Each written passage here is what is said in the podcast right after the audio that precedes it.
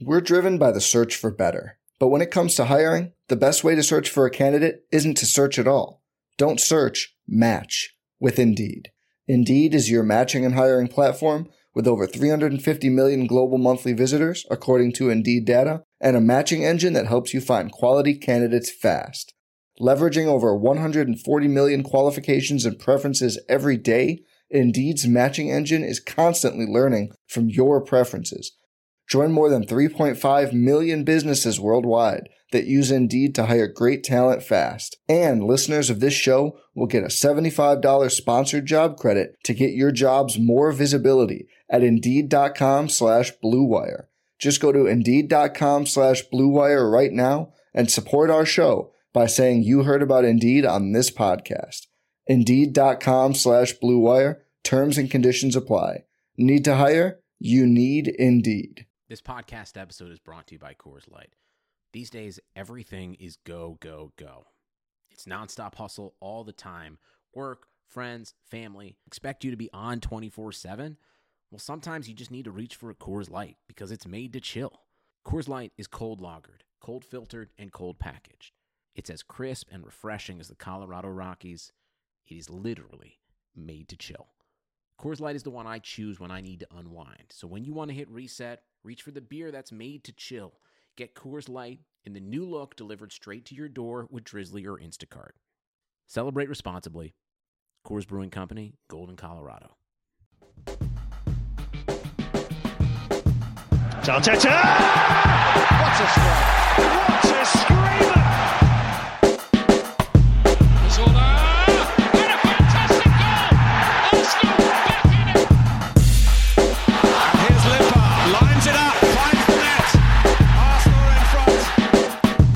Commitment to the narrative, Arsenal see out a shitty 2018 with an absolutely shitty 5 1 loss at Anfield. This is the Arsenal Vision post match podcast. My name is Elliot Smith, and you can block me on Twitter, Yankee Gunner.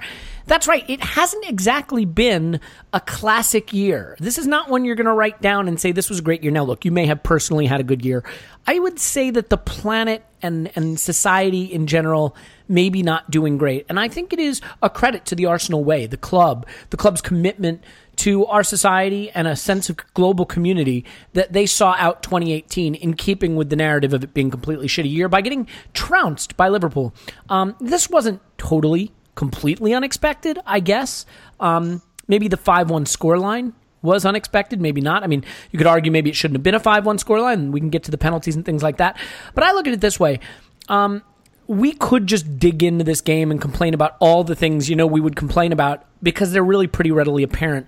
What we're going to do is let the conversation be guided by the questions you submitted on Twitter at hashtag Arsenal V podcast and do it that way. And um, because it is the holidays, we believe in rotation, uh, even if Emery does not. So Scott is here. You can find him on Twitter, O underscore that underscore crab. Hello, Scott. Yeah. And Paul is here. You can find him on Twitter, Poznan in My Pants. Woohoo. Right. Um, we are uh, we are going to just try to do our best addressing the issues, uh, as I said, guided by your questions. But I think we can all agree it was a pretty upsetting win and a uh, pretty upsetting loss. There are no upsetting wins, frankly. Um, what I think we, we do have to do is sort of caveat this. I hate that we always have to caveat it when we have negative conversations because sometimes the football is shit. But, you know, I think you can simultaneously back Emery and believe he deserves time and also have some concerns about things he's doing. And you can discuss those things uh, without you know, meaning that you want him sacked. Now, personally, of course, I think he should be sacked tomorrow at, at the latest. No, I'm kidding. Right? I mean, you can you can discuss these things in a coherent way. So let, us do this. Uh, so, Paul, I'll give you the layup question. It comes from True Story at True Story underscore number four on Twitter, and it's a complicated question. So, just give me a minute to read it out. How shit is Mustafi right now? Why would you do that, Elliot? Because really? we had a really spirited back channel debate. So I, I, thought that this would be a good place to start. Um, you were, I want to out you as being the one who is pro Mustafi. Um, now, I may have used some rather charged words in the way I described him, which we'll come to. But yeah, how shit is Mustafi right now? Uh, well, he shouldn't have played, right? Um, he's not fit. He's not match fit. He wasn't up to speed on the game. He shouldn't have played. He was he was that guy who volunteered to go over the top. Now, the thing about going over the top in the trenches is they just need you to get shot and die. You don't actually have to do anything useful. You just have to be cattle. Unfortunately, in a football game, you, you need to be where you need to be doing what you need to do. Um, so I don't have a huge appetite for like if people hate Mustafi, fine. If they hate him for his overall performances, which is often the cloak of uh, invulnerability they they put on themselves. They slaughter a guy who they know they can't, fu- they shouldn't fully slaughter for a particular performance by saying, "Oh no, it's not just this performance; it's ever every performance." But actually, his recent performances before he got injured um, didn't have too many Mustafis in them. He'd been okay. It's not too surprising against the the uh, one of the world's most devastating attacks. And in fact, instead of having three three of their attackers, they had four um, he might look a little stretched. So he got yanked at halftime. Maybe it's because Emery also agrees he's disgustingly terrible and he can't watch another second of him. Or maybe he realized it was a mistake putting him on. But he brought on his other option, which was Koscielny, who's still a shadow of himself, and those were his options. I, I'm just surprised we didn't play three at the back. If you don't have three, two fully fit centre backs to face up against Liverpool's three, uh, then play three centre backs so they don't have as much co- uh, ground to cover and they can at least cover each other. And it looked like a three man lineup at the back when we picked the lineup, and that made sense to me. So I put it.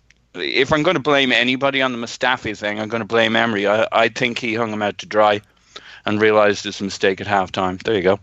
Yeah. Okay. Look, I I will agree with you that All right, he had question. looked better in his previous games in a back three. I think, you know, it's hard, right, Paul? Because the argument that, oh, he's just a better center back in a back three, I feel like that argument is sometimes used for anyone who's not really a good center back. You know what I mean? It's like, Yeah. oh, But- but can be a center back in a back three. Well, Lichtsteiner's not very Yeah. good, but yeah, when he's got an extra person next to him, he's less shit. You know what I mean? Yeah, but but my argument was more, he's not fit. He hadn't played in twenty something days because he's injured. He was going to be reviewed just before the game, and the tone of it was he wasn't going to make it, or maybe he might. And they played him because the choice was him or Koscielny, who's clearly not up to speed either. Um, so basically, we had one fit centre back, and even he ain't that fit. He's been out injured. That was Socrates, and it was.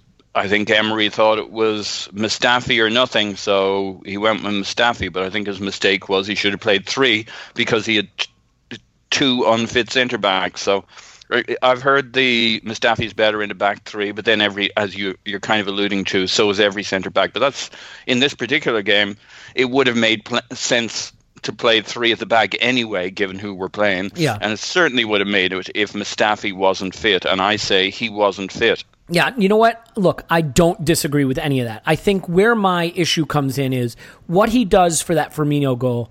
Um, that's not a fitness issue, in my opinion. That is a thing we see a lot from Mustafi, which is I could just shuffle my feet a little more. I could be strong. I could front up to the man. I could get between the ball and the goal and make it a little difficult for this guy and, and let the help support me because Socrates is coming in from his left the way he goes in, hangs a leg, not even like, not even with the commitment enough to take the man out and give the foul, but sort of half hangs the leg and then falls to the ground so he's totally out of the play. Now, Socrates doesn't cover himself in glory with the subsequent attempt at a tackle, but I think he's putting the shit and what Mane's Mustafi. coming down the left. And I think right, but he I think had he had a player unfair. dropping in. I, look, For Firmino has the ball at his feet. He has him right where he wants him.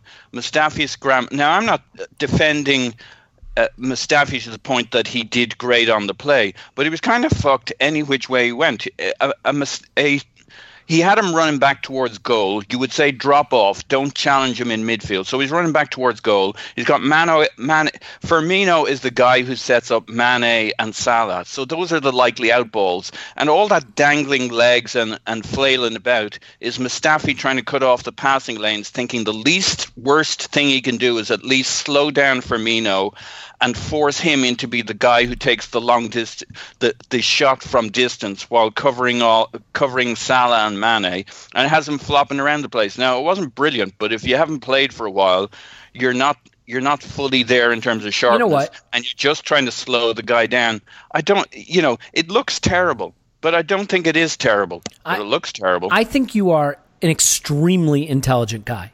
And I think Oh. because you are extremely intelligent and because you tend to be a little bit defensive of the team and the players, I think you are very good at crafting contrarian arguments that are compelling for why Good.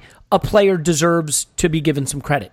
Having said that, I sometimes think those arguments are made purely for contrarian or defensive purposes.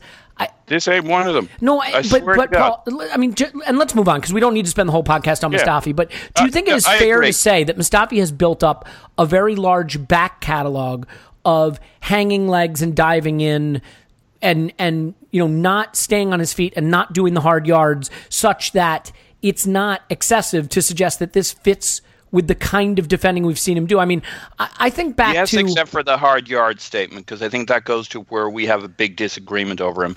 You think he's la- you use terms like lazy and occasionally coward, in other words, to his character. I just think this is the best centre back he thinks he can be. This is his style. You don't like it, move him on. I don't think it's a failing in his character. This is how he centre backs because he wasn't originally a centre back, and he gets a lot of success from diving in, and sometimes it makes him look stupid. This is Mustafi, so.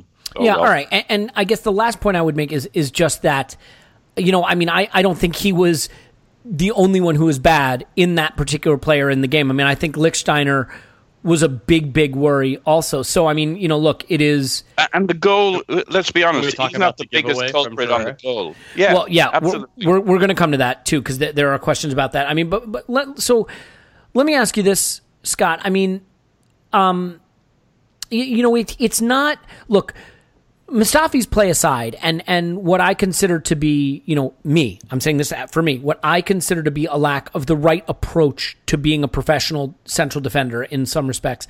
I mean, there are there are some big worries here just in terms about the tactics for this game, and I, I think that we can certainly agree that the tactics did not put us in a position to be as successful as we now I don't know how successful we could have been in this game. Again, I want to I want to be clear about that, but I don't think it put us in a position to succeed. So I'm trying to vamp here because I had a question and I have somehow lost the question, and so I'm Go really back sorry. to the bit where you thought I was very Ah, here we go.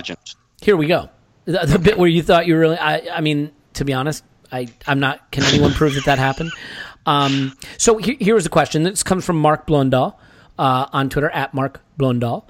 Blondal. Um, and Blunder. Blunder. Blunder. Okay, and he says, can you try and justify the tactics of playing with an absurdly high line despite not having a single defender suited for it and stifling our attack with no creative midfielders on the pitch, thus only highlighting our defensive issues. And of course, not rotating our only two attackers. So there's a lot in there, but let, us start with the strategy. It did seem like we were playing a fairly high line despite not having defenders suited for it. I mean, what do you think the tactic was and how do you defend it? Well, I mean, I think that Arsenal have always played a high line, even going back to the Wenger years. Um, so I think that's just something that's just going to happen. I don't know what what. I guess you, it's a, it's a strategy. If you're going to press, you need to be able to keep things compact, have a high line. It didn't work. I don't know if that's necessarily the biggest problem. I mean, it's it's got to be the the personnel that's there. I don't think necessarily the, the, the high line tactic was the, the worst thing that happened in this match for me. Okay. Um, well, so what was? I mean, besides you know uh, only having one fit center back, and even that is probably a you know maybe an average center back to, to go along with um, everything else that's going on. Um, Torreira just looked absolutely gassed. Um, I know we've we've talked a lot about how good he's been for Arsenal, but I think this was easily his worst performance that um, he's had since he's joined the team. Um, you could definitely see that the the number of matches that he's had to play over the last couple of weeks is just really starting to get to him. Uh, Xhaka didn't have a, a great game. Neither of them did. And I think when you're playing this style, um, especially with the defense that's behind them, excuse me, still getting over my cold here, so I'm uh, you know toughing it out. You know, like many Not a good Arsenal players, you're playing well beyond the red line. Yes. yeah. Um, so this is a game where you know you needed the control in the midfield, and um, this is something that definitely didn't happen. I would have actually have preferred a, a midfield three here, which you know, it's it's tough to say that that could have worked against Liverpool because they kind of went with a three as well. So we got we definitely got overpowered in this one. So I think that was probably the the biggest mistake. We didn't have uh, any control in front of our very banged up defensive line, and then once they were able to get through our defensive line, it was basically easy picking. So I think that um, you know Torreira was dribbled past nine times in this game, which is absolutely crazy. Um, basically, Liverpool were going through; they were going to be direct as soon as they got the ball. It was let's attack, break that first line of press, and they were able to get through. And Arsenal did nothing to really slow them down or stop them. Well, so and I think that so was the biggest issue. Let's build off it then. I mean, James Morgan at Mullet Rider on Twitter asked, "Was it a system or personnel problem? I felt we were set up okay, but suffered from defenders wearing clown shoes." I mean, look, we did get the lead in this game. And I think being up 1 0 in some respects validates the approach because it got us into a position where we were in the lead and where, you know, if we could keep it compact, I mean, 1 0 can win you a game. I mean, not, not if you're Arsenal, apparently.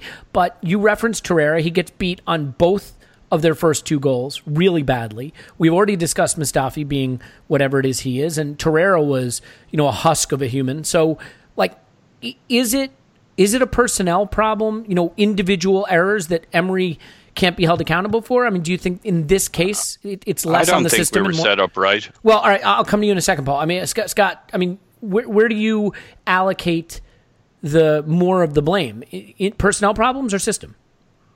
Well, so to me, I think it's it, there, there's equal blame to go around. There's just I, I don't even know like what to say from that game. Like there, it's still who who are Arsenal's best eleven players. It doesn't seem that that he knows. Um, I understand that there's a, a lot of issues going on with the injuries, but still picking from the attackers. I, is it Iwobi that he he trusts? Ramsey, like he hasn't been able to play very often. I know he's getting ready to, to leave here in January, possibly, or at least sign a, a pre contract with someone else. Um, so Ozil's not in the game. Yeah, Excuse me, my kids are yeah coming in. that's fine. Well, then we, we can we can let Paul address the- Pivot. yeah, Pivot to Paul. let's pivot to Paul. And I mean, you seem to feel that the system was definitely wrong. It, it made no sense. Sense. I mean, well, I want. Uh, you know, I'll go a little heavy on this. There was some. Look, I've already said you're intelligent, so you must be more you know intelligent enough to to tell Emery how it should have been done. So Yeah, it. makes you an idiot. Fool on you. Doesn't- doesn't um, so, uh, look, um, we've got into a knife fight here with these guys. It's probably the last team in the league right at this moment you want to get into a knife fight with. Our goal was got by us, us overloading our attack, pushing forward, basically pressing them, which you know would have made sense maybe if we were playing them at home and worked when we were at home. And I think Emery thinks we were closer to Liverpool in terms of our uh, where we're at on our curve than we actually were. I think he, I think he's kidded himself. I mean, the betting on this game must have been three one Liverpool um, before it started. You throw in a couple of, of cheap uh, penalties, that'll give you your your five one. We got what we deserved. Uh, the first goal we didn't deserve to be ahead. It was a great goal. Uh, but I mean, they had as good a cross and better from Robertson a lot earlier in uh, compared to the Iwobi one. There was just nobody on the far post. They had other chances. There was the Salah flick. Uh, they were kind of all over us, and this went a little bit against the grain of play, which is fine. I'm not complaining about it. It was a beautiful goal. I was super excited to be 1 0 up, delighted for Ainsley Maitland Niles, delighted for Iwobi with the ball in. I thought Ramsey, Iwobi working it up that wing back and forward was sweet.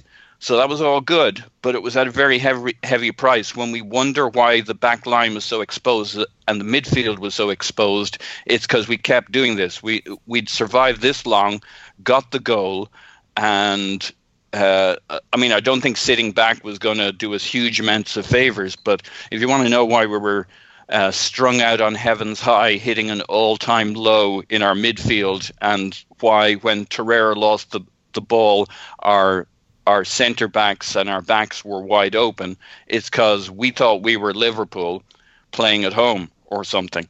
Um, and it's just, it wasn't sustainable. So we got a nice goal out of it. Lucky us. Uh, everything else was entirely predictable. And I don't think you can do that. And I think there's been a huge backlash against the team because we now feel insecure in attack, in midfield, and in defence as a supporter base based on getting totally reamed at Anfield. I think it's a huge mistake. I think it's first and foremost a tactical mistake. He should have had an honest gut check, look at what he had on the. Uh, I mean, look at the bench for God's sake, and then look at what we had for defense, and he should have taken a more conservative approach.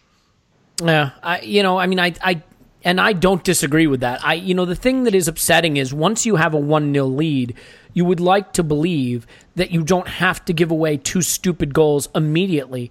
I think that game, you know, look, they were better than us. We're not at their level, and I think we have to look at them and acknowledge that. And that that is an issue that we're going to have to discuss on this very podcast is why are they at that level and we aren't. But you know, giving up two goals in quick succession right after taking the lead totally ch- turns that game on its head. And they're goals that are given up purely by individual errors, starting with Torreira and following on from the defenders. And you know, and So- a little bit of so poor- bad luck, obviously, with with the one that ricochets off Mustafi from from um, Lichtsteiner. Yeah, but I think it's important to look at the Torreira goal, and it's not just an individual error. It's a choice in how we play. We decide to play it out from the back. We play it up the wing, uh, looking to hit them on the counter again. We're all strung out again. I mean, Torreira's an island on his own in the middle, big gap to the centre backs. We're all strung out because we think we're about to attack them. So it's a stylistic error, not just an individual error. You know, Mane dropping onto Torreira is entirely their plan. Uh, Torreira is totally on his own. There's a huge gap to where the centre backs are because the centre backs are split from playing out. Leno's played it out to Socrates, who plays it up to line to a to Iwobi. They think they're going to go and do what they just did with Ainsley Maitland-Niles. So we're s- spread out all over the pitch, which is great unless Liverpool have four attackers. Uh, they spring your guy in midfield and then they ream you, and that's what happens. So. Uh, Yeah. It wasn't just individual errors. It was let's go and get get another goal attacking them. I kind of understand it in the sense that you can't sit back, but we were so aggressive in how we took them on. It ain't too surprising we went three goals down in the blink of an eye. Yeah, and I mean, I guess all I was trying to say is while they were definitely better than us and, and could have had more, and we looked very easy to pull apart, the actual goal, because look, scoring goals is very, very hard, as it turns out, even when you're playing a defense as shit as ours. And their first goal is individual errors, and their second goal is individual errors, and their third goal is a soft penalty, and their, you know, which is an error, by the way. It's still an error the way Socrates tackles there. And their fourth goal is, is the fourth a penalty? Which, which one is the Mane? The fourth is Socrates. Right. Okay. So that's penalty. The fourth is Lichtsteiner just not holding his line on a very easy straight long ball out to the wing that should be no danger. And the last one is a penalty that's not a penalty. So I'm, you know, I mean, again, I totally agree with you, Paul, everything you said, but I'm saying, and yet, despite all that, if you knock out stupid, mindless errors, you don't concede five goals, and maybe you you can't look. If there's one thing we've proven under Emery is you can luck results. We lucked a bunch of results in Project 22. We didn't. We we were never going to luck this result, but any chance we had when you're one 0 up goes away when you make those silly errors. Let- Let's do this. Yeah, but uh, but quick point: we didn't play Liverpool at home, and there were a bunch of teams that if they'd had more quality up front would have punished us, and we knew that when we were going through our 22 game run. And this this team is in form at Anfield and had four of the best. At- at- attackers in a lineup just waiting for us to spill the ball and individual errors come when you put them on pressure uh, under pressure and you spread them out all over the pitch and give them no cover Okay, uh, Scott. So. Are you good now to talk and contribute? I'm good and be, now, Be part of the I'm- podcast. Awesome. Welcome back. So, uh, what would Arsène do at OAW Gunner, who has no uh, horse in this race, by the way? Uh, totally, totally neutral on this point. Um, how much should the United situation affect our perce- perception of Emery? Specifically, why should he get a pass for spurning top players and the obvious strengths of the squad we have today? And I think just to sort of clarify that question a little, because this is a decent point. Jose gets sacked. Haha, hilarious. Let's laugh at him. And United, what do they do? They start leaning into their strength. They play all their best players and they play more attacking. And admittedly, they played terrible, terrible teams, but you know, so have we, and we've struggled with some of those teams. And suddenly Pogba's scoring for fun and they're scoring tons of goals. I mean, when you look at what's happened there, when they got rid of a manager who was at war with their star player in Pogba and at war with the style that has traditionally been successful for them, even their caretaker can can coax better performances and results out of them. So, you know, viewed through that lens, is there a lesson there for Emery about what's happening with Ozil and Ramsey and the style we're playing? Possibly. Um, I think the. I, I'm very much into the the belief that Arsenal are an attacking team. That's the way they've built this. And I think that they are going to find the best results when they really lean into trying to outscore teams instead of trying to manage games, especially, you know, once if they get a lead, Arsenal need to keep attacking. They are not a team that can sit back and change their style and look to, you know, counterattack and defend space and really try to do it that way. Um, their best way of defending games is to push teams back and use the ball and use their skills that they have. But that doesn't necessarily seem to be the Emery way. And I, I'm still struggling to understand what the Emery philosophy is. Um, you know, you look at a team, you know, Sarri has come in and he's imprinted his, you know, philosophy on that team. It's going to be a possession game. It's going to be, you know, slow, slow, slow, and then quick when he sees the opening. You and know, he didn't Guardiola- inherit a super team. You know, it's not it's not like he took over City or you know hell even United squad. I mean, there are a lot of problems with that Chelsea squad. But but it was a bal- mostly balanced squad. Uh, there, there's still some issues there. I, I think in defense that that team is not quite as good defensively, and I think that that's been something that's you know been an issue for them. But they they are very good in midfield. They are very good in attack, and you know he's playing to the strengths using the the midfield control that they have to defend the ball. Um, but you know they're still very vulnerable when the ball is turned over in that you know system. So um, I think that that's something that he's done well to do, and I think that you know, looking at what has Emery done, what what is the philosophy? I mean, it seems like he wants to be a, a possession manager, but he doesn't. He likes to play a, a more pragmatic style of possession. Uh, it's it's yeah, it's really tough. Like he wants to build from the back, but then when Arsenal get a lead, he wants to be more of a control space kind of manager. It's it's tough, and I don't think that there's that you know real philosophy yet that we can you know discern from his style of play. He doesn't know which kind of formation that he wants to do. It's been a lot of mix and match, and and that's worked a couple of times where you know you can change things up. But I think it also goes to you know the players need to get understanding what is going on. But when you're changing things too much, everybody is not on the same page. You know, one of the things, at least with under Wenger, you know, we were going to control the ball so much, and I think we've lost a lot of those attacking things that we were able to practice so much when we get into you know the 18 yard box and we do those U-shaped passing. At least people knew, you know, those little give and goes like that's going to be there. That's going to we're going to at least try those a few times. They may not come off, but we're going to try them, you know, until it works. But under Emery, it, they've lost a lot of that automaticisms that you know were so good under Wenger, and it doesn't seem that we've replaced it with anything else yet, at least philosophy wise. Well, so it's funny. I, I want to read you then a tweet because I think it, it dovetails nicely with what you just said. This is from Ted Knutson at Mixed Knuts, who runs StatsBomb, and it's actually from August 12th. So this is, you know, going back to the very beginning of the season. Um, the fear I have is Arsenal lose the funky attacking movement patterns they used to have around the box under Wenger and replace it with nothing, while the defense also takes months to learn how to defend properly and isn't helped by recent recruitment. And so that leads me to uh, uh, one Ozil appreciator at Sage Gunner 47 who raises the question of that tweet and essentially says, you know, Paul, do we have a, a manager who has foregone an attacking philosophy in favor of a defensive approach that is not suitable for supporting our team? So, you know, I mean, are we seeing now the a little bit of the failings of having a, a relatively conservative coach with a team that is not built for a conservative style? Yes, Oh, but but like, what else would you expect? I don't think our our squad was anywhere near as as balanced or blooded as Chelsea's was. I mean, that's got to be self-evident. They won the league twice in the last four years. They know how to defend, even if they don't have the world's greatest defense or the world's greatest defenders. It's just in the air. In the same way, people say, "Well, how can we expect Arsenal to suddenly?" Be able to defend when they haven't been able to defend for years. It's almost beyond personnel and whatever. It's something in the air, it's something in the culture. I'm not sure I buy into that, but to some degree, there's something in it. And Chelsea are have always been pretty solid. Um, like beyond a decade, 15, 15 and more years now they've been solid at the back. So you don't lose all of that, and we don't regain all of that. I don't think Emery has really tried to make us all that defensive. I think he's played three at the back. Uh, as much so that he could get wing backs forward because that's the one place we can get some attack going. And like uh, you know, I, I hit uh, I blame Emery for Liverpool and Anfield. I'm still fully on board the Emery train. Um, I guess I'm just not as surprised as other people are.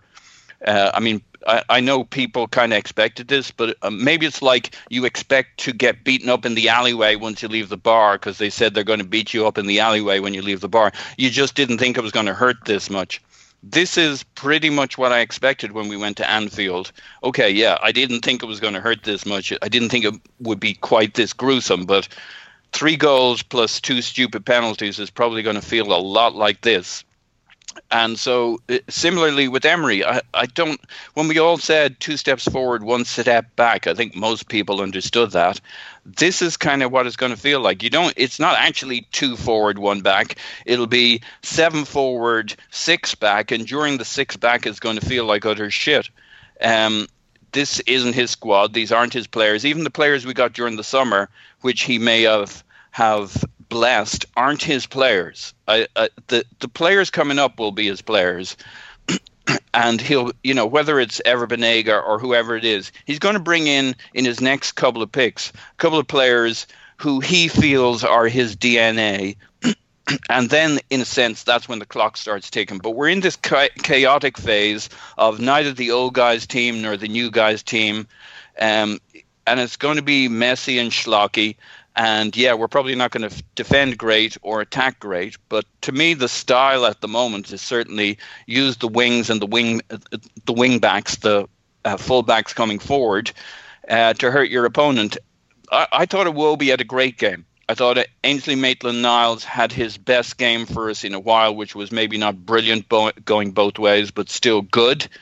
Uh, we missed Hector. Um, and Monreal has been a bit of a shadow of himself this year, and that's really impinging on his style. And uh, uh you know that's going to put a lot of pressure on your defense and on your t- attack if the wings aren't kicking. Though, ironically, in this game, they probably were kicking on, so that you know that's not his excuse. But he didn't have the three centre backs at the back that would give the platform for the two our two wing backs to push forward with with a back four in this game, and I think that's what caused him here. So I'm not nearly as despondent, I think, as those who said the words but didn't mean the meanings in terms of where we'd be at right now. I think we're right on track. Unfortunately, the the plot line wasn't that high. It was going to be x num x steps forward and x steps back. So well, okay, but but then Scott, if that's the case, and you may not agree that's the case, but how do we how do we balance that against what the underlying metrics were telling us? I mean, you're the stats guy. All season long during Project 22, we were hearing regression, regression. We're going to regress. That these statistics are not sustainable, and that that they're showing us that we're not creating enough quality chances. That we are um, uh, allowing too many quality chances and at the other end. And then, you know, the, the, upshot of it is, and you've pointed this out on previous podcasts, that when we switch to that back three against Bournemouth, the Bournemouth result, the the uh, Spurs result, we saw upward movement and improvement in the metrics. But do the underlying metrics from Project 22, combined with the way we're playing right now, sort of point to the idea that maybe, you know, if, if you just look at those metrics and you don't look at points, and I realize it doesn't work that way, the points count. That's what matters. But can you can you potentially take the view that there that there is an improvement, that there is not that the process has not yet yielded any tangible improvement that that you can really hang your hat on. Yeah, so I, I'm. I think that Arsenal have actually probably ended up a, a, slightly bit worse than you know what they were last year at the same point. Um, you know, during Project 22, things were were covered better by the results than the actual you know play was. It wasn't good.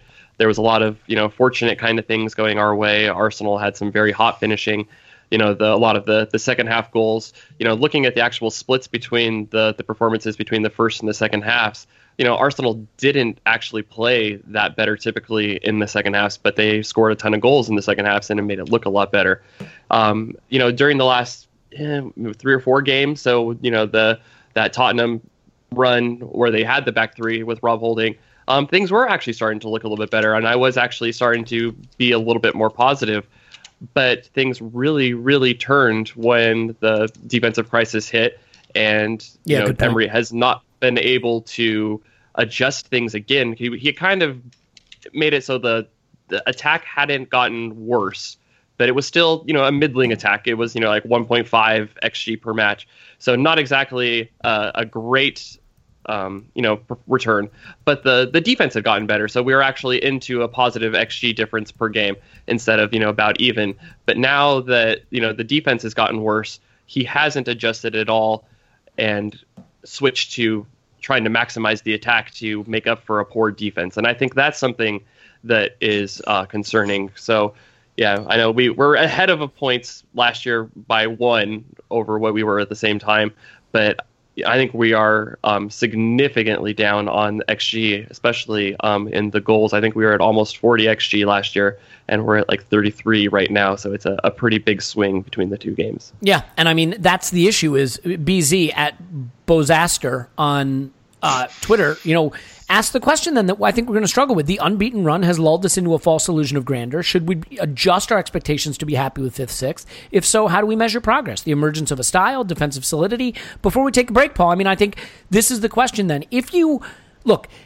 You may say I don't care about underlying metrics. The points are the points, and the point haul is so far pretty decent. We should be happy, which is a totally reasonable position. But if you want to take the perspective that the underlying metrics suggest we haven't settled into a philosophy yet, that Emery is still trying to make heads or tails of an imbalanced squad, that the defensive crisis has cost us, whatever you want to say. But then I think there is a very fair question, Paul, which is what is the the measure of progress? I mean, how do we look at what Emery is trying to achieve and try to quantify it into something where we can say, well, if he does this, this, and this, then I feel a lot better about the job he's doing. Because right now, I, I think it's this whole, you know, change the setup every game and then change it again at halftime and then, you know, luck some results, to be fair, play well in some games and earn some results and then maybe get hammered in a big game every once in a while. Where do you measure success? Uh, so I agree with all of that setup, but I think you got throw in uh, maybe another perspective, which is you can't, right? You can't measure success. I mean, great if the points tally is where you need it to be, or great if the XG is off the chart.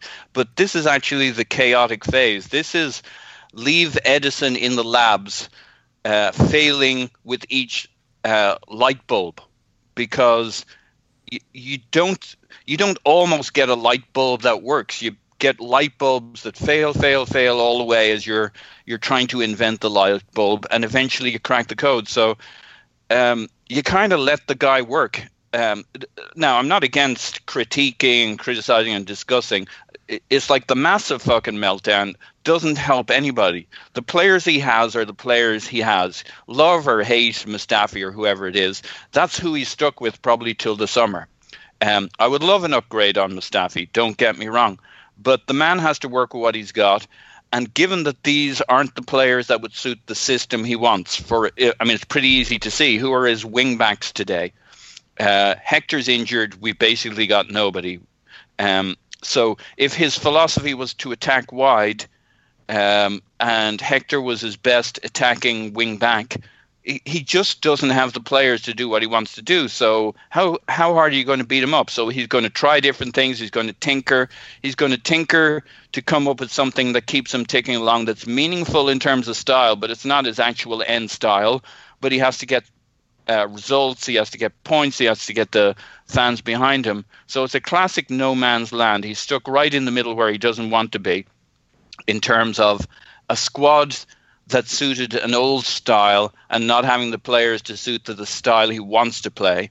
Uh, and I think you kind of got to back, sure, discuss it, critique it, but you kind of got to back off from going uh, do lally on him because it, it's going to take a number of windows, and we say that, and then we forget about it, and we buy into the two steps forward, one step back, and then we want to suspend it. But um, I don't think he has the squad, the lineup. It's not that they're all bad players. They just he doesn't have enough of category A that he needs, and there's not too many a- areas where he has too many, but he has a couple of areas where he has, you know, he's got plenty of midfielders. Ironically, he might still want an Ever Banega. Um, so even in that area, we don't have enough defenders. We don't have enough wide players. Um, but even the areas where we do have enough players and they're actually pretty good players, he doesn't have the balance, the mix, and he maybe still doesn't have his Jorginho that he's looking for. So let the guy, you know, critique, question, discuss, but Jesus, let the man work. Scott? Well, I mean, I think that's going to be something that, you know, what was the, the plan coming into the season? I think that, you know, we came in with the, the expectation that we need to get into the top four. Emery was given the, uh, the title as kind of like a, a stopgap kind of a manager, not necessarily a guy who's going to build us to the next title, but a guy who's going to re solidify things, get us back into the top four, get us ready. And I think that, you know, this has to be going on to the, the process of what happened when we were hiring the manager slash coach. That, you know, he had to have been asked questions about, you know, given the squad that you have, how are you going to maximize it?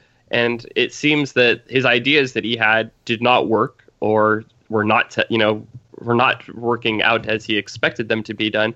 And I think that might be a, an issue that has to go on the the committee that hired him because it doesn't seem like his plan. You know, his plan was to, I guess, play Ozil out wide and I guess use him as that area. And I, I don't know what happened, but But, but how really could does, we assume that it's a reasonable expectation to get back in the top four? Ahead of whom? Well, isn't that what our, our goal is? That's that That's should our be the goal, that but should, it- that should be not- the minimum expectations. I Uh, mean, your goal is not your minimum. How can you assume that you're going to get ahead of Liverpool, uh, Chelsea, uh, Spurs, who have been cranking for some time and show little weakness, and a Manchester United who will throw a shitload of money at it? I mean, it, Well, I it's mean, a goal, but it's the- not a reasonable highest- expectation. when you are you know pretty close to the third highest wages in the league, I think that it's pretty highly expected to be close to what your wages are saying you're paying. Um, you know, I, I think wages in the league, though. I, I don't know way. I think we're right on par with about Liverpool. Um, you know, so behind. Yeah, sorry, uh, you're right. We, we we spend more on wages than Liverpool, but it's it's not a crazy amount more. And we also know that some of those mistakes come from before. If you if you put the correct wages on the players we have, we're probably not ahead of Liverpool. We just happen to have paid uh, fucking Ramsey uh, or sorry Ozil a shitload of money and probably overpaid a little bit on Well, I'm going to stop you for a second because then then this leads to a, a listener question that I can sneak in, and we're usually so so bad at these that, that this gives me a chance to do it. Um, because he he asks Paul. I mean, uh, this comes from Dapper G at Dapper G underscore. Our current problems stem from poor recruitment and selling, not a lack of spending. Discuss. I mean, is is that it? Is it that yeah we pay a lot in wages, but they're going to the wrong places? is that the problem with the squad? That, that we've recruited poorly and we've sold poorly, so we've not been able to refresh the squad in the appro- appropriate way. Yeah, I Yeah, think I- sold poorly is probably the the biggest issue. Yep. We- We've done all of it badly, haven't we? For the last few years, we I'm always open to that perspective, as you know. yeah, I mean, on the buying and selling, I don't know what we particularly got right in recent times. Is I don't hate uh, a few of the players we recently got. I like Mkhitaryan. Um, I love Aubameyang. Uh, I'm not saying we got Mkhitaryan for the right money, but we were we all know how we got that deal and why we did it. Um, Ozil is probably crazy money, but uh, I don't think that's the the key factor at the moment. Uh, uh, uh, I we're talking about wages because we're assessing whether based on wages we should be wherever. Uh, based on our state of chaos when in terms of transitions of managers that's where to me that's where you look at to say well why would we assume we'd be ahead of Spurs this season? I don't think I don't think coming into this season pundits looked at Emery coming in and our situation and said oh yeah Arsenal looked like they're on track for top 4 nobody outside of Arsenal fan base said we were on track for top 4 before the season started. And I don't think many people inside the uh, fan base thought we should be top four. None, none of us on the pod did. Well, I, I, let, let me challenge Scott We this way then, S- Scott, Yeah. because because I, I think this is this is the way I would put it. Right, I totally agree with you. The goal should be top 4 Mm-hmm. I think when you look at this squad, suggesting that this squad is good enough for top four to be the minimum expectation is incorrect. I don't think any manager in the world could guarantee you a top four finish with this squad. That's not to say this squad can't finish top four, but to say it's the minimum expectation. Liverpool's minimum expectation should be top four. Manchester City's minimum expectation should be top two. You know, United, Chelsea, Spurs, I think minimum expectation top four. I think our squad is inferior to all of those squads fairly substantially. And so I'll put it to you with a listener question, Scott. And I know we've, we've blown past taking a break. We're still going to do it. Um, DL or DM? DLM? DM at DM Mallet 34 asks, should we expect better than we're seeing? We were an imbalanced squad before the injuries, and now, unless we sit Auba or Laca, we have no impact subs, and squad rotation seems impossible without a serious drop in quality and experience. Is this our level? Mm-hmm.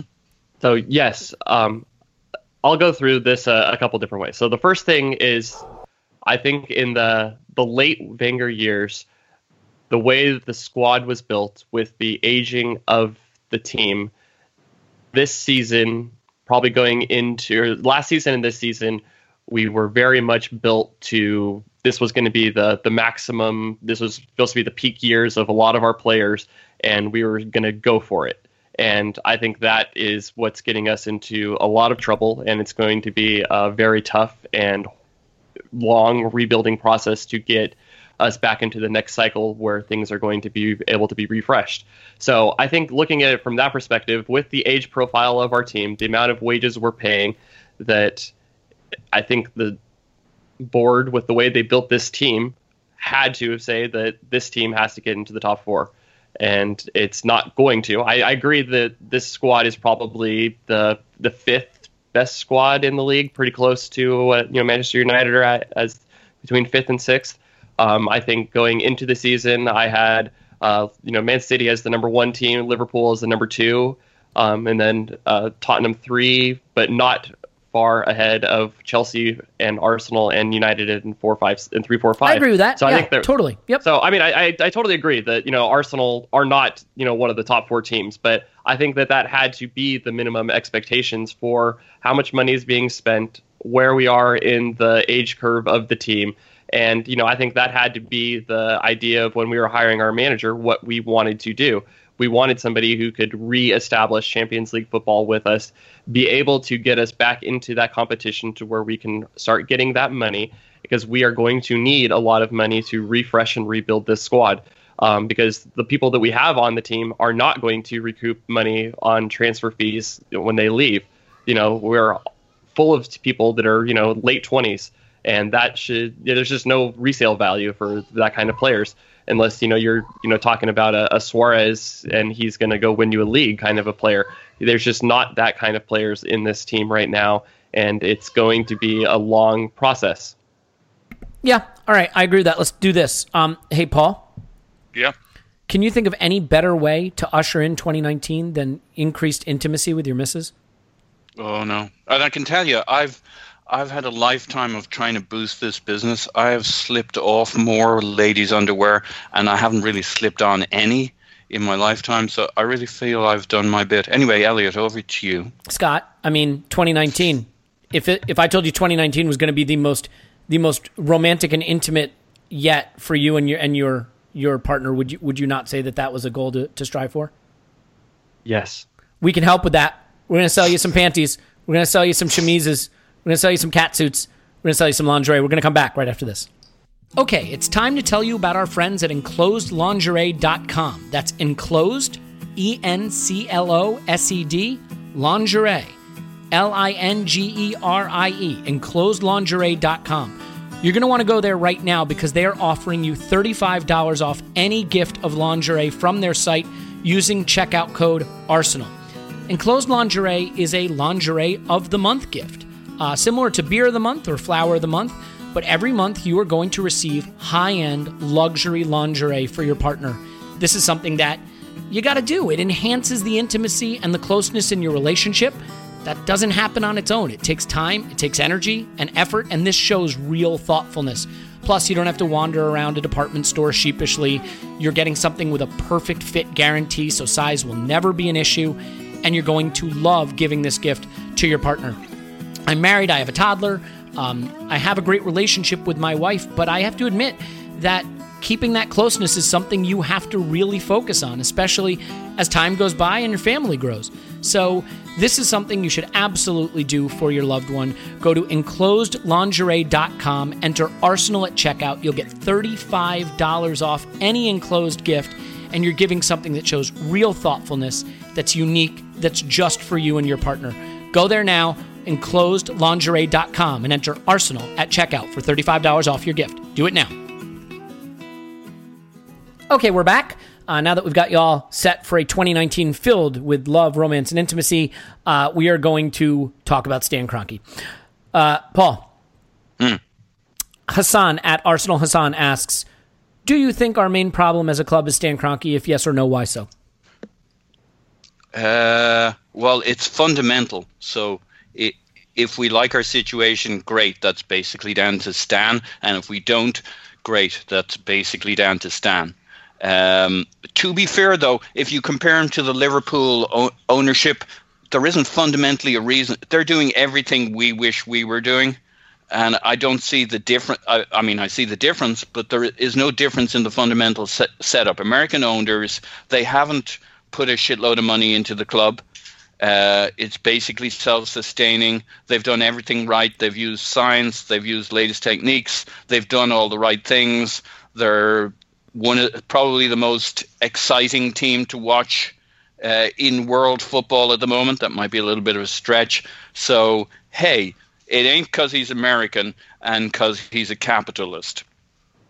Yeah, I, I, I guess what I would say just really quickly on this is let's say that what you want is a sugar daddy owner. Okay, he, he's not going to be that, right? He's not going to be Sheikh Mansour. He's not going to be Roman Abramovich. Okay, we're never going to have think the that ship is passed now, almost with the the rules that are in place. It's really hard to be able to do that. Yeah. All right. So, so putting that to one side, I mean, I, I still think you can flout the rules, but putting that to one side, mm-hmm. um, because I don't think anybody would say that is the the preferred method of doing it. Is you know, to be fair, are there any billionaires with clean hands? Maybe not, but putting that to one side, uh, we're never going to have the revenues of Manchester United, or at least it certainly doesn't appear that it's headed that way. Um, so you look at Liverpool and you look at the job they've done, and you look at Henry and and FSG, and I don't know that their model has been any different. He's not putting his own money into that club. Anyone that thinks that is incorrect. He is spending the money the club generates, and they've generated it through very intelligent sales, and they've reinvested well. They've spent the money. They've spent more than us, gross, but in terms of net, I actually think we've we've spent more than them recently. Buying two 50 million, 60 million pound strikers in the span of six months, letting Alexis go for nothing, letting Ozil sign a $800 billion contract, you know, letting Ramsey go for nothing. These are the kinds of moves that cost a club. And while I am always willing to criticize Kroenke for not necessarily having any ambitious any ambition beyond pocketing some money from the club, I mean, he does want the asset to remain valuable, and the asset does not remain valuable if we become a mid-table club. You know, if we turn into Everton, he does not have a valuable asset. So, I guess what I would say is I don't foreclose the possibility that we can compete for titles with Stan Kroenke as our owner. I think Stan Kroenke is a net negative, but barely. I don't think he's a net positive, certainly, but I don't think he's any worse than a Henry. I think the blame has to fall on the people who made decisions about these sales and reinvestments and buying. I mean, Stan Kroenke, I, I at least believe, is not the guy who said, "Let's keep Alexis in the last year of his contract and wind up swapping him for a, you know a box of rocks. Let's you know lose Aaron Ramsey for free." I don't I don't think that those are decisions that Stan Kroenke's making. I certainly am willing to blame Ivan Gazidis, but let's move on from that. Um, and I've got a question for you, Scott. This one comes from at uh, from uh, Yankee Gunner at Yankee Gunner on Twitter, and he asks. I hate that guy. he is a complete Wanker. dick. Honestly, Absolute best thing you can do, block waste him. Waste of space. Block do not, Just for the block love him. of God, do not get into a conversation block with him. him. He's fucking mental. Just block him. But he asks, um, is Emery paying the price? He's and a weasel. has Sorry. he has he paid the price over the holiday program for his hubris and naivety when it comes to rotation? um, I would say yes. That um, I believe this is true. Um, I think that you can see that in Torreira, especially, um, who looks absolutely knackered. Um, I it, part of it is tough because you know we're going through the defensive crisis in the back, but maybe some of that could have been, you know, worked a little bit better if we maybe some of those injuries don't happen if rotation happens a little bit better. Um, but I think especially in the midfield, that's going to be the that that hurts a lot um, with the rotation. So yes, I think that he is going to look back and say I should have done things some differently. Oops. Yeah, I mean, look, you can't look at Torreira's recent performances as anything other than the work of a man who is fatigued. Um, you know, and I think that that, that is self evident.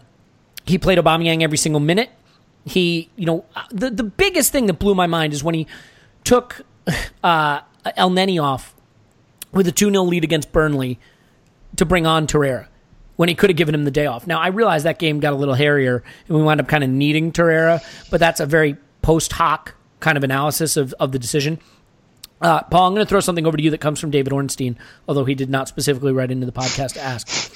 He has broken an exclusive within the last few hours that Aaron Ramsey is holding talks with Bayern Munich, Inter Milan, Juventus, PSG, and Real Madrid before leaving Arsenal as a free agent in the summer. Arsenal have little money to spend in January, so loans more likely with bigger budget next window. Is it incumbent upon Emery now? And we see this must be a talented player. Look at the clubs looking at him. Is it incumbent upon Emery to try to get the most out of Ramsey? Uh, so is that the same question though? Uh, no. You know what I mean? Yeah. I mean, Uh, we, we've botched it. Look, we've clearly botched it. What do you do now? Um, I mean, it sounds like he's he's going to do a pre-agreement with a foreign club, but stick around for the next six months. Correct? Correct. So, I mean, uh, I, I guess I always thought this was a natural flow. We try and use the other players that are in the squad, uh, give them their shot. I mean, he's he's one for kind of hierarchy. He's talked about that. You know, he played Cech first before Leno. So I don't think it's unreasonable that he he played the players who committed to the club more first to give them their shot, working through the iterations, working through the options. Uh, Ramsey is a very, very useful player, and he will play for you. He's an honest player. Uh, the guy's got character. So I understand why he got used less than maybe he should have until recently. Now we're hitting injuries. We're hitting the busy time of the season. We're hitting the time of season where you can't fuck around. I think we'll use Ramsey plenty uh, for two main reasons. We won't have a huge number of choices, and because uh, it'll become clearer and clearer who can do what and who can't. And I think we'll get plenty of use out of him, and Ramsey will apply himself. And I think that's all fine and reasonable. And we started him against Liverpool, and the, the the plan was to do what we've done in a number of big games before: press their back line, see if we can squeeze a goal out of them, which we did. Um, it kind of worked against Liverpool, but we kind of got battered because we were all strung out. So I think we'll see plenty of Ramsey. Yeah. Um, Scott, I want to give you, you a shot at that because I think it is a pretty big issue. I mean, if if one you know he signs a pre-contract with somebody, you know, I, I might even see, hey, you want to give us ten million and just get him in January, um, see if that's an option, you know, just to you know make it so it's not something that you have to to deal with. I mean, for- the problem is that's ten million more that can go into Ramsey's contract, right? Like he wants he wants the lucrative deal, is what it seems like. Uh, no, and I, and I get it, and that's where I would say, you know, hey, do, do you want to leave now and you know go start getting in with your new team? You know, see if that's something that is a possibility. I don't think it's going to happen. Um, I think that Ramsey is a, a great professional. He really, uh, you know, enjoyed his time with the club, and I think that you know he's not going to down tools and you know basically go on strike or do anything like that to to preserve his move in the summer that he's going to have. Um, so I think that you know using him is going to be important. He is a very talented player. Um, I wish you know that they used him more earlier in the season. I wish he could have stayed with the club because I absolutely adore Ramsey. Um, so I think going forward, yeah, use him where it makes sense, and you know don't worry about that because I think he's a professional and he'll do his ass him. Yeah, I mean, we'll, we'll find out. I I certainly think if we put him out there, we'll get the best that he's able to give. And you know, I, I think the challenge is if you're Unai Emery and you're a new coach, look, you, at some level you have to win now. So you have to do what's best to try to get you to win now. But you also are trying to build for the future. So what do you do? It's an impossible situation. You have this player now who is leaving. And if you lean on him this season, it makes it even harder to build going forward because now you need to find a player who replaces what Ramsey gives you. And there are very few players that do what Ramsey does. He's a very unique player, and that's a very difficult situation for a new coach who's trying to build a new system. Although I'm not totally clear what the system is, but that's another issue altogether. Um, so let me ask you this. Here's a question, uh, Paul, about another high profile player. This one comes from Vikram Singh Negi at 13 VS Negi 13. And he says, My question is Shouldn't the manager be held accountable even a little if he has failed to integrate an important player to his plans? Isn't selling Ozil the easy way out? Meaning, like, you know, as opposed to the hard way out of integrating him? Thoughts? No. No. No, he should not. Be held accountable for failing to integrate Ozil? Absolutely not. Uh, Okay. I think you have to assume, as part of the scenario, that a manager will come in, a major player will not fit, there will be a conflict, and to force on that manager that he has to do mind games to get somebody uh, to do that which he is not willing or capable or arsed to do is not on the manager unless you think you're hiring somebody with voodoo mind tricks. When Pep came into Barcelona, Pep, the world's greatest ever manager who ever pulled on a pair of underpants, the first thing he did was he dropped his three stars. Why? Because they thought they were bigger than his style and his his his philosophy.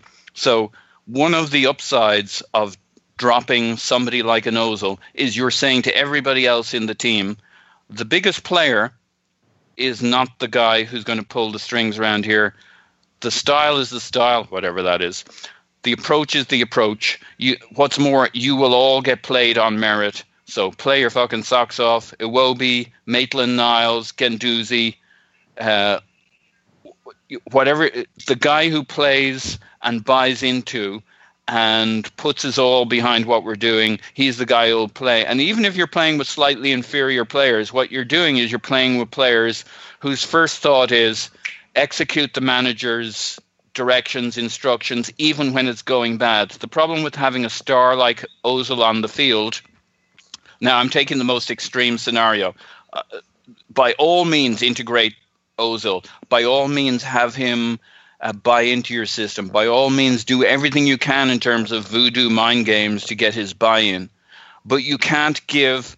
When you say the manager has to integrate Ozil, you have given Ozil the Neymar power. You've said, uh, no matter what uh, Emery says he he's going to do and what his philosophy is, it only he can only implement it as long as you Ozil are part of that scenario. So actually, you Ozil have the power. So you take your choice: is it Emery who's wearing the big pants, or is it Ozil? You can't have both.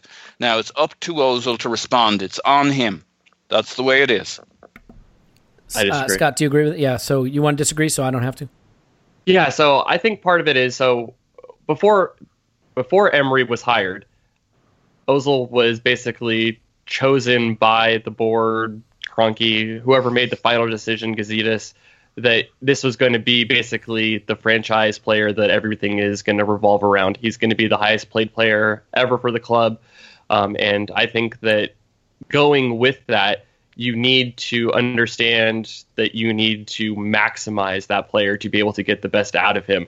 So I- I think you can blame Emery to a certain extent that he hasn't gotten the most out of Ozil because that had to be the number one question when he came into the job is this is our best player. How are you going to use him to get the most out of him and to get the most out of this squad? And i think almost even from the beginning um, he was really kind of pushing him out of his favored role. And you know he was on the wing. He wasn't used well. And then from there it just it's just gotten worse and i don't know if it's going to be something that can be fixed. And now we're in a spot where our best you know our you know our highest paid most prized asset is marginalized. He's we're going to have to take a loss if we want to you know try to get rid of him. And we're in a very bad situation where we're basically paying a lot of good money to a player that doesn't fit into the system and there's no good answers going forward. Yeah. I guess I would But, say but how many how many franchise players are there? There's Messi, there's Ronaldo, and there's. well I, I think to a certain extent that there's a player like that in every squad that you know I don't you- think you- so. I don't think know, so. no. I, I- I think- I think if- Drop Salah if Salah wasn't fitting into a style. No, can, can I make a point? No, I think so. If Guys. you know someone came in with Liverpool and you know they basically said no, Salah's not good enough. I'm not going to you know use him in his preferred position. I think that you might say, what are you doing? Like this is our number one player, and why are you messing him up? Or you Yeah, know, uh, Sorry came brilliant. into Chelsea Sa- and Salah's- basically Salah's been brilliant. marginalized Guys, hasn't. guys, you're you're way off base here because none of what you're talking about has any relevance. So let me bring it back to relevance because obviously I know what that is and neither of you do. Um, the the relevant issue is he's a franchise player not because of his skill set, but because of what we paid him. And at the point that you give club busting wages to one player, you have said we are staking, we are, you know, whatever, nailing our colors to the mast with this player. Mesut Ozil is now the highest paid player in the history of the club by a wide margin to the level that he is paid on par with the highest paid players in all of world football. And because of that, you set yourself in a position where A, you will be unlikely to ever be able to move him. And he doesn't want to move, by the way. That news has broken that basically we want to loan him in January. No one's going to take him and he doesn't want to go. So, one, you're unable to move him. And two, you are unable to really add a lot of wages to the squad because you're bumping up against wage restrictions and wage caps to an extent, you know, FFP stuff and things like that because of what you paid him. Once you make that move, unless you made that move with a bust, like a Fernando Torres bust, like a guy who just can't play anymore, I think it is incumbent upon you to say, He's very, very talented. He's a tricky player to integrate, but this player is mine and he's now my problem for the next three or four seasons, and I have to integrate him because the players that I'm going to have as an alternative to him are not good enough. I mean, whatever you think of. Absolute fucking rubbish. If if you put your whole managerial career on the fact that you have to integrate to Ozil and him not integrate to you, you are fucked. Absolutely fucked. He ain't Salah, right? Anybody who's seen Ozil play over the last couple of seasons knows that he has strengths and massive weaknesses. That as a team you have to compensate for the games he plays and doesn't play. If you can grade him, get him to tick, that's great. But to say that the manager by default has to build his team around Ozil is fucking the manager, whoever he is. I, I, I pretty much remember you saying in other pods um, that uh, the day of the 10 who's a free floater, maybe those days have gone. Maybe I he's agree. a player that, Yeah. yeah. So how can you fuck the manager by saying, "Oh, I'm sorry, somebody else paid him too much money. You have to live with it." Even if you discount Ozil's uh, wages and say at some stage we're going to have to take a bath on it, we still have more wages to pay than Spurs or probably Liverpool, or at least competitive. So he's not the be all and the end all. We've seen what Spurs can do with getting motivated players playing to a particular style. Don't fuck the manager. Don't look, I would love, I'm not against Ozil. I love the guy. I would love if Emery finds a way. But the way Emery finds a way with Ozil is to give Emery the power and to take it away from Ozil so that Ozil has to adapt to Emery. If Emery adapts to Ozil, he's fucked. I, I guess I just don't know if that's true. I'm not saying it's definitely not true. Okay, I, I'm not saying that I, I think you're just wrong. I think what I am saying is I believe the best version of this Arsenal squad includes Mesut Ozil in the starting eleven. Sure. And I think that Give Emery all the power, though. And Yeah, don't fine. say he has to do No, anything. no, no. He doesn't have to do anything. Okay, look, he certainly doesn't have to do anything. He's the boss until he isn't. What I'm saying is, it is in his best interest and the club's best interest to find a system that maximizes the substantial talent of Mesut Ozil. And I admit, Mesut Ozil is a deeply flawed player, unfortunately. But that's the player we committed to.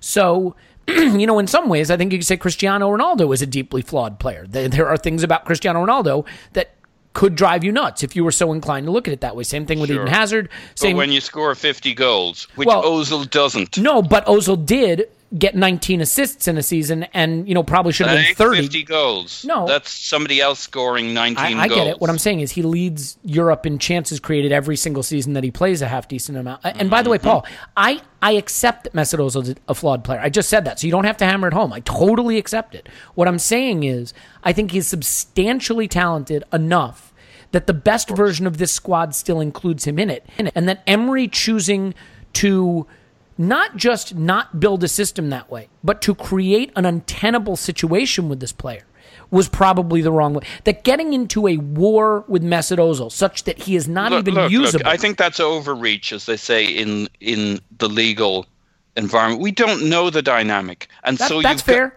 I- I'm you just, just going on get- you secondhand just gotta- reports. Yeah, third hand, I would say. You got to back the manager, give him all the power. He's look. Why would we think Emery's a particularly unreasonable guy based on his history? He was very accommodating, overly accommodating, because he had to be at PC, PSG. So maybe the So- pendulum swung and he thought, you know what? I learned my lesson. I'm not going to get walked on and I'm going to go punch the biggest kid in the yard in the face. And Ah, maybe ah, he on, swung. come on. We don't Maybe, know. Well, you don't know and I don't know. we don't it- know.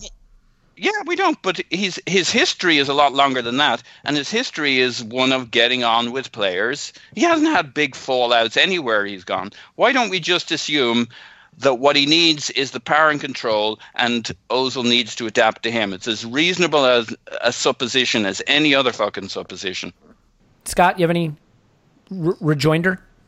I, I think it's just that with the way the squad was built, that this was the way that it had to be from the beginning. Um, it's not the the ideal situation because yes, ideally the coach comes in and he is the the main guy in charge. But I think it's because the Ozil decision predated Emery. Emery had to have the mindset coming in that this is my main guy that I need to maximize and I need to figure out a way to make it happen. And I'm not sure that he has done it. And I think that you can blame him for that failure. Okay. Well, then let me ask you this, uh, Scott. Zambian Gunner asks Should we prioritize our midfield and attack over our defense, seeing as we are creating very low quality chances? I mean, do we have to pivot to playing Lacazette and Aubameyang together and getting Ozil in the squad and leaning, I mean, really leaning into our strength? Yes, I agree. That's been my, you know, kind of philosophy that, you know, maximize what we're good at and what we're good at is or should be is attacking and go out and try to beat teams four to three if we have to. I, I don't care if we let goals in if we are scoring more and creating more. Yeah. All right. So, Paul, as a final thought, we got a lot of questions from people about this, and I, you know, I don't think we um we need to get every individual one of them. For example, uh, Dash at Gunner underscore FC fourteen. What players um, from below the top six would you like Arsenal sign? I mean, are are there players out there that you want us to sign? Who who are the players we need in January to stay in touch with top four? Sorry, can you repeat that? Uh, who are the players you need us, you want us to go get, or we need to go get to stay in touch with the top four? Oh, I have how, no how about idea. this? Throw that one Ca- Cash Exchange at Cash Exchange 01 says, "Who would you like us to sign this window in order to secure top four? You want that one over to Um, Scott? I can ask you. You know what? Well, how about this? No Well, hold, hold on to that, Scott. So, uh, Paul, I- I'll finish with you with this, and we'll say goodbye to you, and then let Scott finish on Yeah. that. Um, and we got a question on this, and I'm sorry because I've scrolled past it, but I'm losing Paul here in a second, so I need to just ask it. Someone who is very nice basically asked, "Do you think that we should be switching our priorities to Europa League at this point, or do you think top four is still a reasonable possibility?" Uh, I think it's bad mind mojo to swip, switch to Europa League.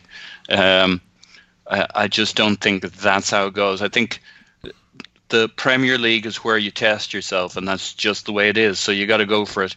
You got to hope uh, somebody ahead of us throws a wobbly, but I don't see who that is at the moment. I don't see it being Spurs, sadly, and I don't see it being Chelsea. Uh, I do see it being us, though. We we seem to have quite a few wobblies on this, and United are coming on strong. But I don't know what you can do. You you got to test your metal. Uh, when you come into next season, you got to be fully tested, fully tempered, and you can only do that by having a real season. So uh, I think it is what it is. We should be able to compete in two competitions. Um, we should hopefully get. Uh, I mean, we're going to put out a strong team in the Euro- Europa League, but we may get uh, a few soft rounds before we play two tough games to get to the well, two or three tough games, um, getting us to and through the final. Um, so I don't think we have that decision necessarily yet. It's, it's kind of later on in the season. I think you can do both. You have to do both. They should feed each o- each other. We just got to be smarter going back to the, to the rotations, which would be good for us overall. Okay, Paul's on Twitter. Poznan in My Pants. Thanks, pause. Woohoo! Woohoo, indeed. Um, Paul will be back on in a future podcast. I assume. I assume.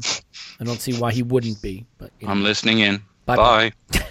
Okay, Scott, we'll finish with you with just a couple quick questions. The first one was from Cash Exchange, as you heard. Um, who do we need to sign to, to finish top four? Um, so well, It doesn't have to be the, the specific person, by the way. It can be, you know, what you think is a minimum requirement for a January window to finish top four. Well, I mean, I think that that's just going to depend on some of the other teams in front of us falling behind. Um, so I think that Arsenal definitely need a center back. Should probably look to see if there's a, a left back that they can get. Um, I think those are the two bare minimums just to be able to to get through the season because uh, we're really hurting in those positions. Um, if there's a, a good attacking player out there available, you know, I guess that's you know something to go grab always because um, you know we could use a, a wide forward. But I think that at a minimum we need to get a center back in um, and probably a left full back as well. I, I think you saw so clearly, by the way, when we played Liverpool, the difference Van Dijk made, obviously, but also Salah, Mane, Firmino. They all dribbled past us a million times. We don't have anybody who beats a man in the final third and gets into the box and creates havoc. And I, I think it is such a huge miss because it requires us to really come up with creative ways to pass our way through. We've pretty much settled on, you know, kick it into the wings and try to cut it back into the box from there. You know, play the overlaps, which is fine. That works. But I, I, I actually think for our attack to function, someone, you know, in one of the wide forward positions has to be a pacey, tricky, dribbly kind of player. I mean, don't don't you think that's a big miss for us?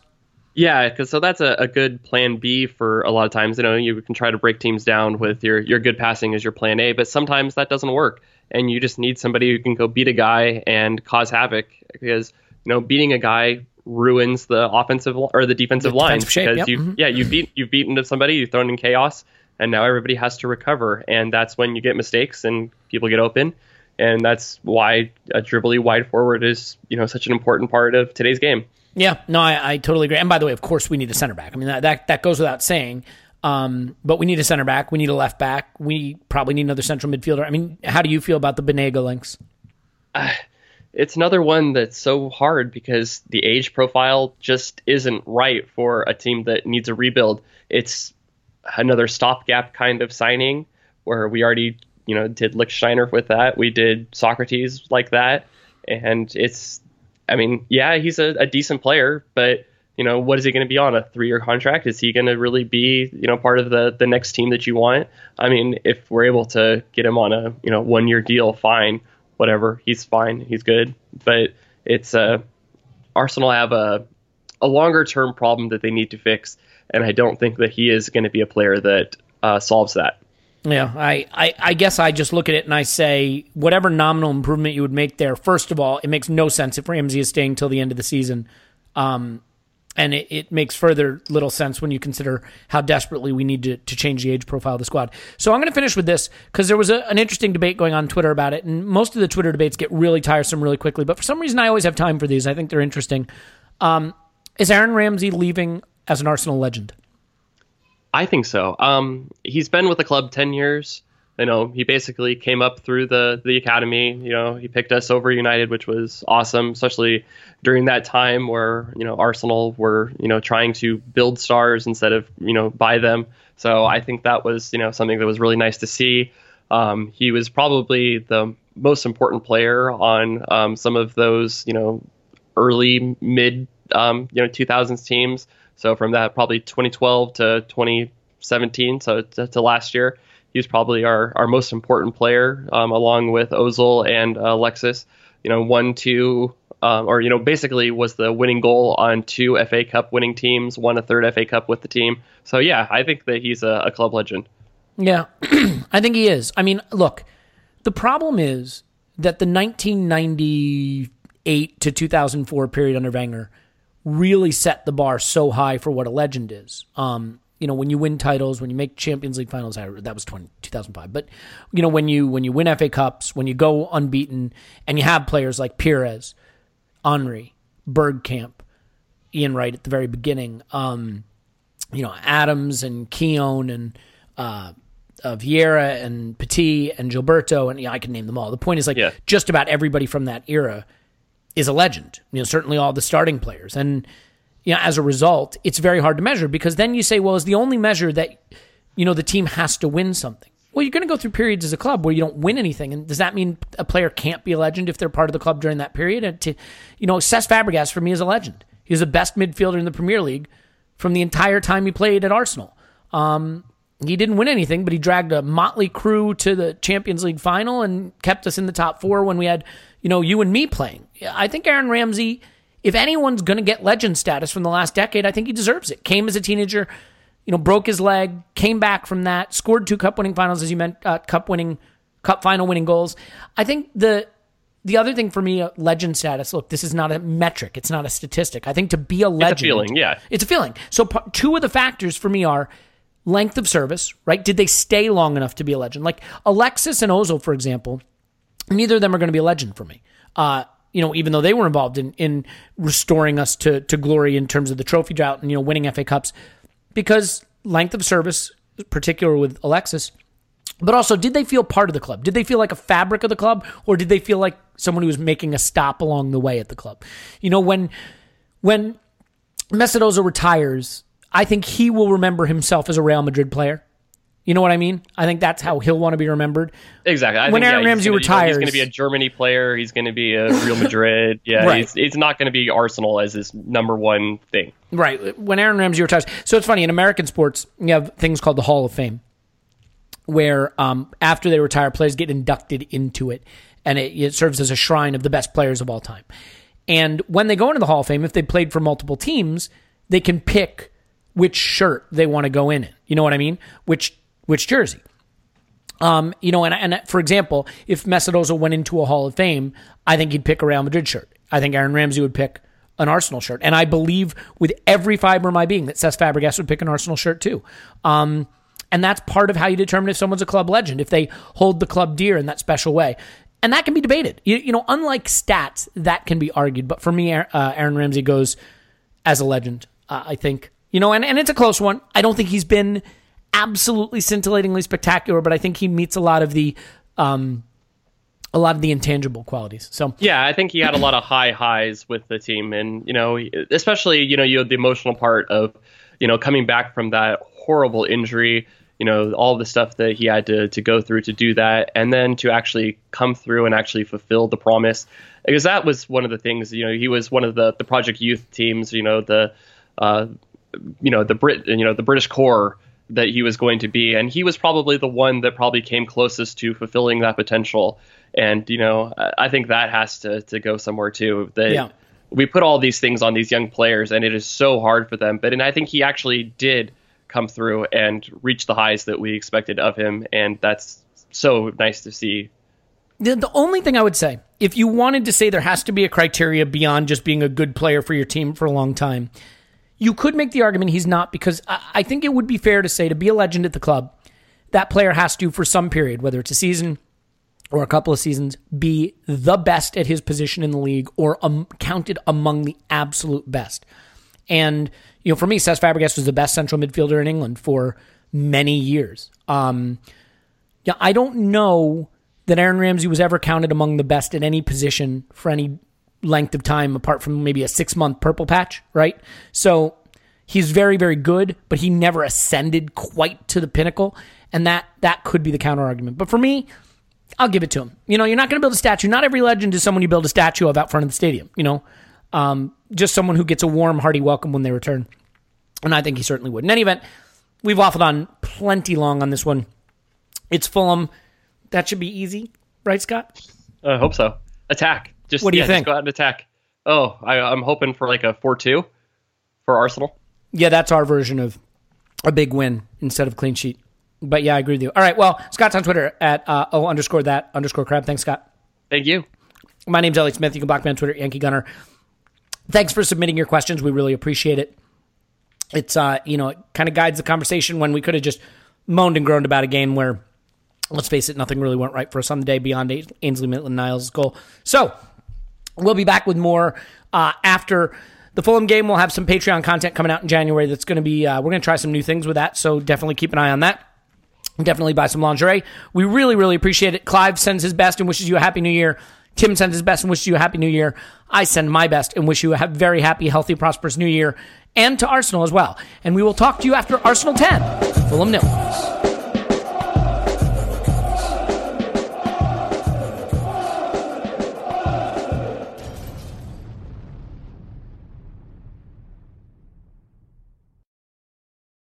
I'm Mark Chapman. Welcome to the Planet Premier League podcast. Each week, Cesc Fabregas, Nedum Onuoha, and myself talk all things Premier League. As a player, you don't have time to talk. No. You don't have time to make a plan. You just need to deal with wave after wave after wave. We watched Coach Carter, and he said, "Oh, afterwards, the game's just about doing this for your teammates." And I remember looking around halfway through the film, and half the squad was asleep. Planet Premier League. Listen wherever you get your podcasts.